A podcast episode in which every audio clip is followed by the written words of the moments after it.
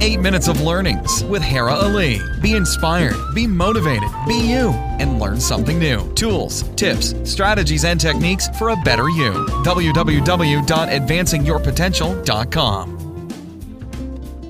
Hello, hello, hello, and a very, very warm welcome to episode number six of 8 Minutes of Learnings with Hera Ali. And today I will be highlighting a very important topic, in which is work bullying and a seven step process for stopping work bullies in their tracks. Publicly trashing ideas with the intention to belittle others, scoffing and dismissing any suggestions or proposals made in meetings, openly making snide remarks, and frequently denouncing fellow team members at work these are some of the common characteristics that categorize bullies at work.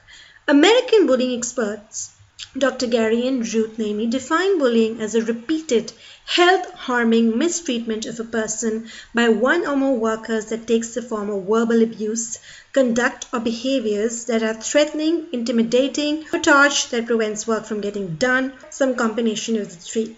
Now, the bully aims to assault the dignity, trustworthiness, competence, and self worth of the target to derive personal gains or sadistic satisfaction, often leaving the target feeling responsible, guilty, isolated, and confused. So, what can we do to stop these baddies in these tracks? And since this podcast is about self development, I wanted to highlight this important topic. A lot of people are experiencing workplace bullying or are witnessing workplace bullying and are not doing much about it. People usually do not know what steps they should take or what measures they should take in order to combat these bullies. So, this is exactly what we, we will be discussing today. So, number one, identify the situation. The very first step towards countering bullying is to realize that it's happening. Once you say what it is, you're opening yourself to different possibilities of countering them. The second important step is to realize that you are not alone. Workplace Bullying Institute and other research has revealed alarming statistics about this silent epidemic across the globe. Nearly half of the workforce has been affected by bullying, whether as a target or as a witness. Number two, free yourself from any negative thoughts. If you are being bullied, Remember, it's not your fault and it has nothing to do with your actions or who you are as a person. Take control of your emotions and detach yourself from the bully's verbal abuse. You did not incur this on yourself, nor do you deserve it. Start out by building a shield against bullies. This can be achieved by being in charge of your feelings and watching out for any toxic thinking patterns.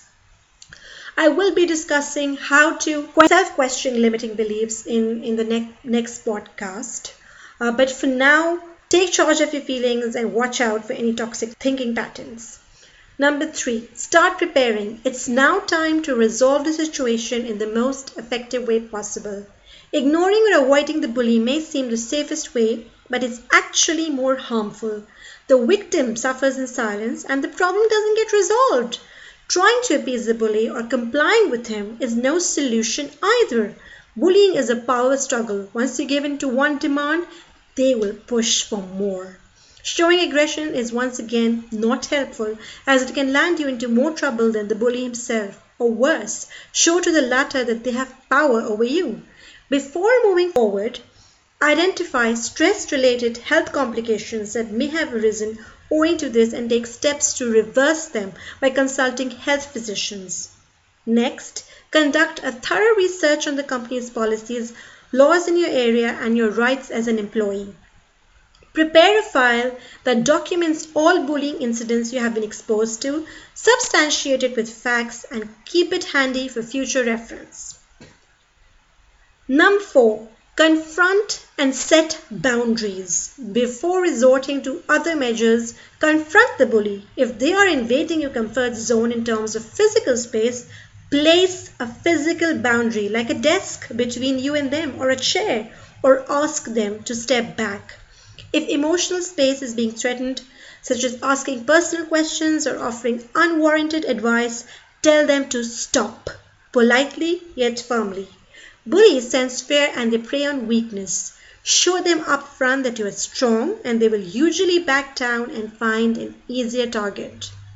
Your body language is critical. To show assertiveness, stand up straight. Don't fidget. Use a calm and collected tone and maintain eye contact. Ensure that you are not physically being cornered.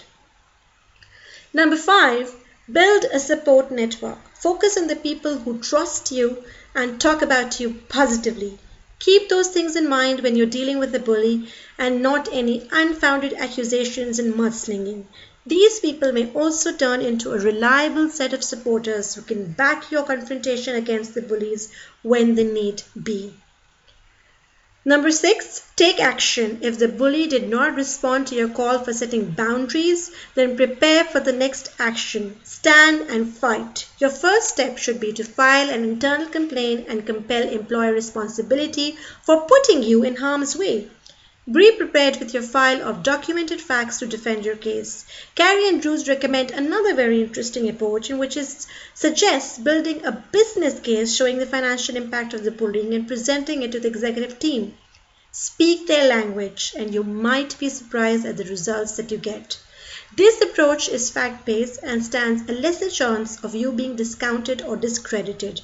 If your manager sides with the bully, which you might do, owing to personal friendship, or rationalizes the mistreatment, you may have to consider involving HR or other higher ups.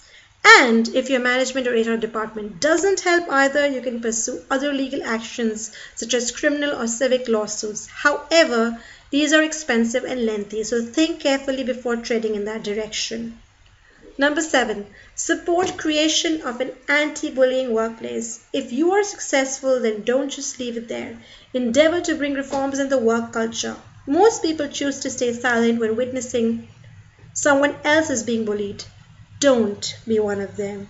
Moreover, support creation, implementation, and enforcement of anti-bullying policies and rules. Elicit top management support. Educate teams in what specifically constitutes bullying and how to stop it before it starts. Encourage consistency in applying these rules. Bullies will often back down if they know that someone is watching them. So this was a seven-step process which can be used effectively to stop bullies in their tracks and can also be used for any other sort of harassment. I hope you found this podcast useful. I'm going to come again with something as interesting. Until then, take care. Goodbye.